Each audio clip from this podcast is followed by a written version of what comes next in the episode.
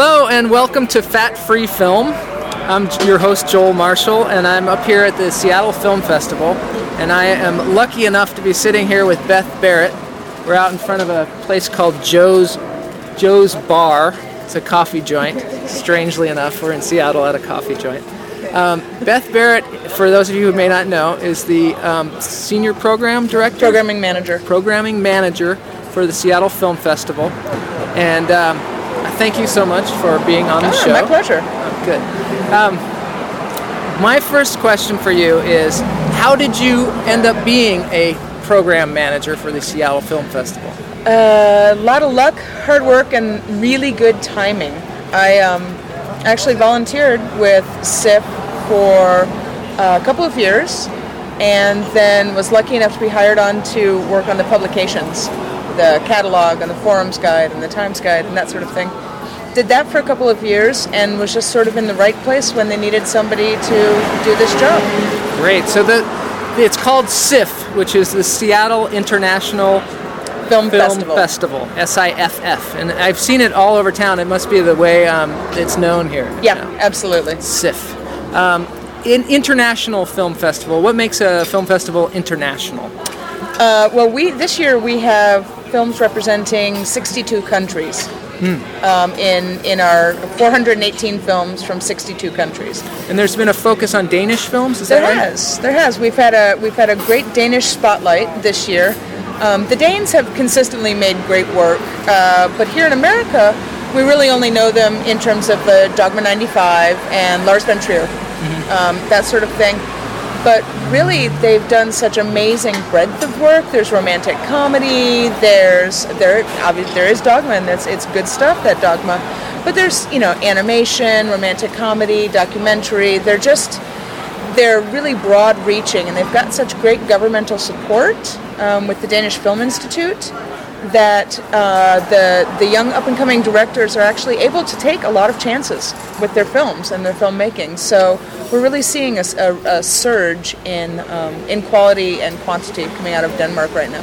What are some of the the good ones that I should see if, there, if I want to go see a Danish film? Uh, Adam's Apples. Yeah, Yeah. really good. we have an advocate over here. A soap. A soap. Yes. Pernille Fischer Christensen's A Soap. Are Won you the, uh, a festival film goer? Yes. Yes. Um, Why I'm here, waiting you're on the show called Fat Free Film, which is a little audio podcast about filmmaking. Oh. Yes. Thank you for uh, joining us. Do you want to say your name? My name is Carol Duke. Carol Duke. This is Carol Duke. She's a, um, a f- an avid film goer. The Seattle Film Festival. I think that that's one of the things that makes the Seattle International Film Festival. I don't want to say unique, but special is that there are. It's a lot of. There are a lot of people in the community that come to see the film. Absolutely. And the houses are packed with people that just love seeing films. Absolutely. Our um, As the garbage truck goes by. Yeah. Our audiences are um, 95% local. Um, we get 160,000 entry uh, people coming through every year, um, and with a few with a few notable exceptions, like the final weekend, which a lot of the industry um, comes in.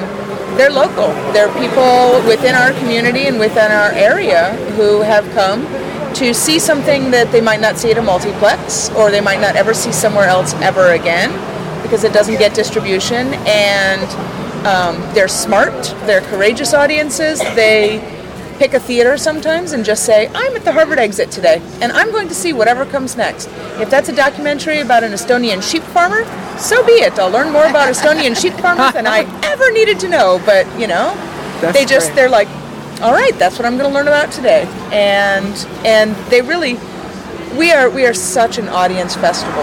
We really are. We've got great audiences. Our Q and A's are amazing. Would you say that? Oh, the Q and A is at the end of the film. Yeah, they really give you a lot of insight into what was really going on while the film was being made that you, you would not already know and really changes sometimes how you view the film. Wow. So she was saying that um, a lot of, in case you couldn't hear her, that um, that the questions in the Q and A are a lot more about like how they made the film and more in-depth questions than how did you learn all those lines or Right, something and, like so, that. and also it was a documentary documentary, a lot of times it's about the people that were part of the film and how Mm-hmm. they became part of the film, like a small town uh, gay bar. Small town gay bar. Yeah, that was the, the people that were involved in that were wonderful. Yeah. And when the Q and A was really nice to hear what was going on with them and all that stuff. Yeah. I our audiences ask the, the the smartest questions.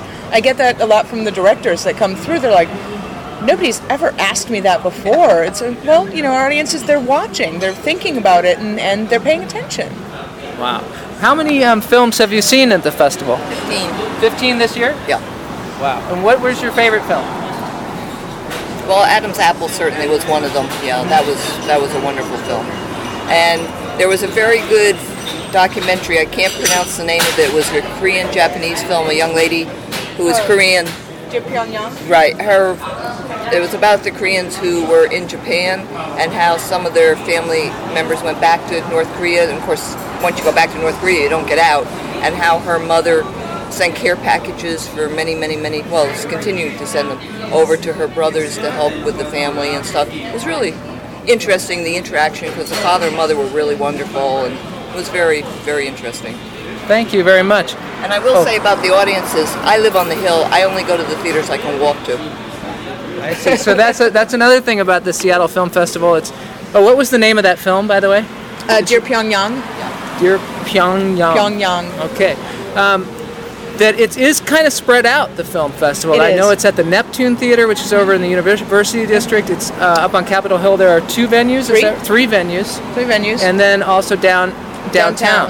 In the Pacific Place, and then this year we also crossed the water to Lincoln Square in Bellevue. Oh yeah, that's what I understand. So Um, and also it's spread out as far as the time period. Well, I was just talking to someone um, about the fact that when you come to the Seattle Film Festival, if you're from out of town, you see a different film festival than Yes. from somebody who maybe came at the beginning or in the middle Right, or whatever. because um, with a 25-day film festival, if you choose, you know, if you're, you're coming in from out of town for four or five days, you have a very specific film festival experience, um, which is different than than somebody who lives in town, who can see, say, like Carol, 15 movies over 25 days, and so it becomes more a part of your just everyday existence. Like, oh, I'll just see what's on at SIFF, and I'll go there instead of going to, you know, the multiplex to see The Breakup.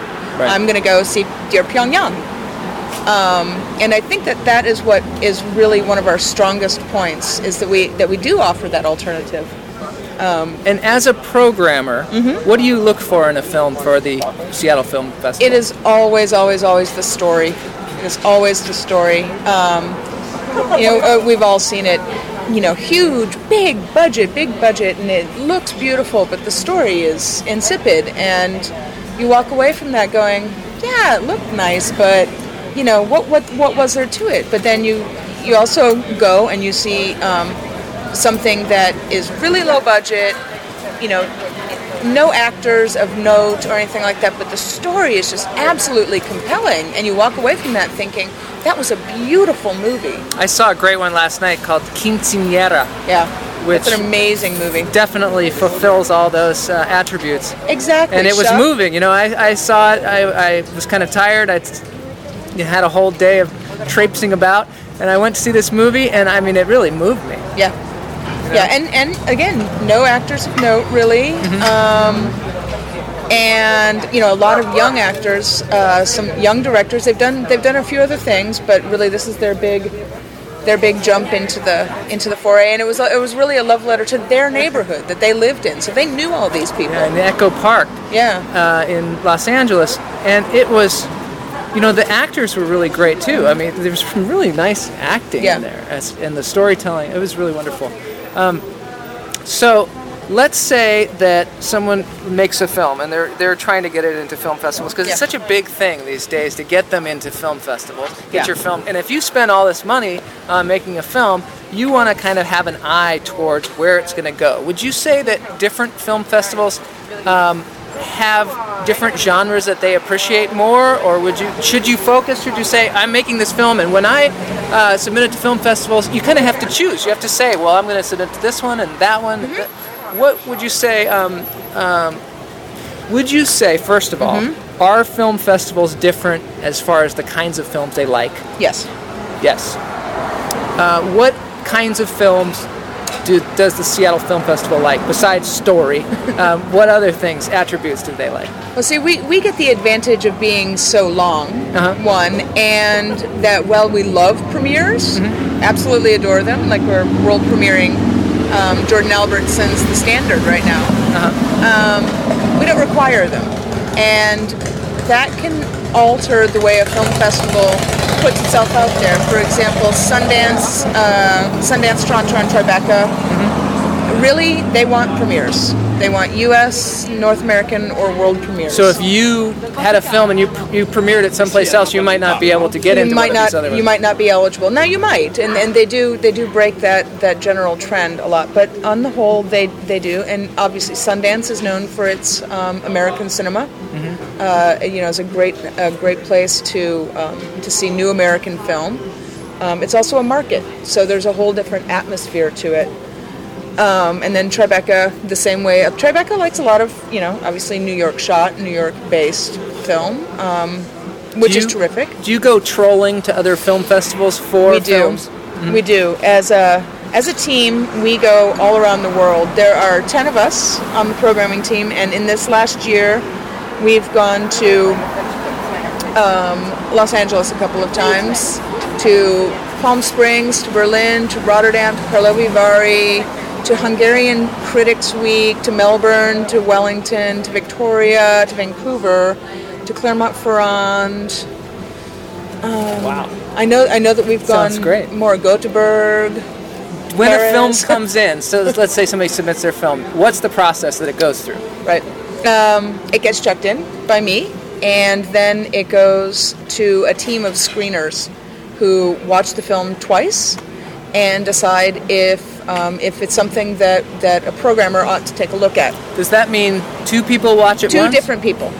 Two different people watch it um, to make sure, because um, you know, in, in the in, this is the real world, and we all have things that we like and don't like. Um, we all have biases, uh, which is not a bad thing. Actually, it's a good thing because it allows us to really be able to really like something that we that we like. Um, and so we try to eliminate that sort of, oh, I don't like romantic comedy, so you know, but somebody else really might like romantic comedy. It might be a really great film. People might be biased against it. Um, so we try to eliminate that by having it go through two two screeners. How do you choose those screeners? They are people that we work with. Sometimes they're uh, you know employees of SIFF um, on during the festival in a different capacity, say a venue manager or um, somebody that works in print traffic, um, who then sort of make that jump into um, watching a lot of movies, and they watch a lot of movies. I bet. I we mean, got how? we got 2,500 submissions last year, Oh my goodness!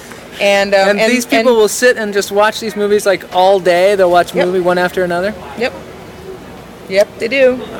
And then and that's not counting the programmers. And so once it goes through that that group of people, if um, if there's uh, you know enough to be said for it to get to the next level, um, then a programmer watches it. And then we, we have weekly programming meetings. And then if a programmer really likes it, then another programmer watches it. So often a film that goes through the submission process, like you know the, the over the transom um, film, will often by the time it gets to the screen here have been seen by five different people. And the programmers, how do you choose them? Are they from the same pool of people that have worked on the Seattle? Um, Yeah, a lot. A lot of us, a lot of us have worked for SIFF for a number of years.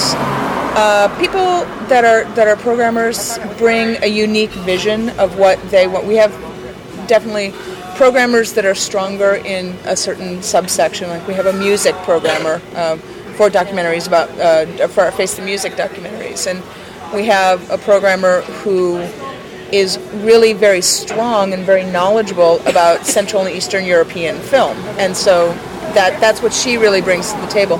We all bring different skills to the table and different, um, you know, our different likes and dislikes. Okay, so um, we don't have much time. I'm going to ask you some real nuts and bolts Okay. questions. Is it better to submit your film early or later in the uh, submission process? It's a very good question. In the middle, In the middle. yes. Okay. If if it gets in too late, um, you know, right toward the end, there's this daunting mountain of um, of films. Oh, really? Um, and we watch all of them. We absolutely do.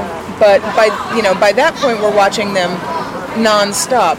If you get it in the middle, we're not watching films non-stop quite as you know quite as speedily. Um, Is it more likely that my film's going to get in if I call my friend Adam Sandler? Not that he's a friend of mine, but if I were to call Adam Sandler and say, "Hey, would you call the Seattle Film Festival and say and vouch for me?" Is it easier to get in? not easier to get in. Um, mm, you know, I mean, it, it, it's a it's a funny thing. Um, sometimes it's it's it's not easier to get in. It's easier to be paid attention to. If I that see. if that makes sense, it's somebody is going to pick that out of a stack. But you ta- wouldn't take go- that home knowing what that title is. Mm-hmm. It's kind of like um, you know you go to the library and there's this huge library full of books. But if somebody that you know has told you, oh, you should read this book, Mm-hmm. not saying you, you are going to need to like this book and make sure that this book gets you know onto the you know the sales table and goes. You know, you should. You know, I like this book. You should. You should read this book. It's more likely that that name recognition is going to stick in your mind. And is, is that the same if I have Adam Sandler in my movie, or somebody like that? No, because no. Actually, that's not really because um, the way our library works is, is we really only have the titles.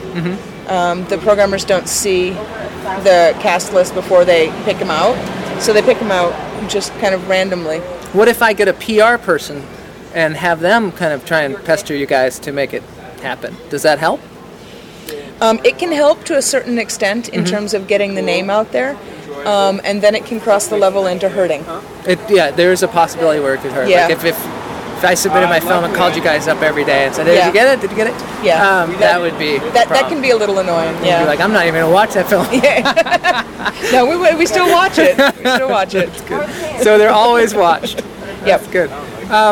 Um, okay, so now we're at the section because we're gonna, I'm going to have to let you get on to um, the next thing that you're doing. But um, we're at the point called film bites, Yes. where we come up with something that's you know a filmmaker can use, a little bit of information. I don't know. You'd And um, do you have a film bite that you can give our listeners? Yeah, if you're a short filmmaker, make it under 15 minutes. Oh, that's Um, good. Really, there are very few films that, short films, that need to be longer than 15 minutes. I mean, obviously, if it's 17, 18, yeah, it's okay, but 27 minutes is, is too long for a short film to be considered short.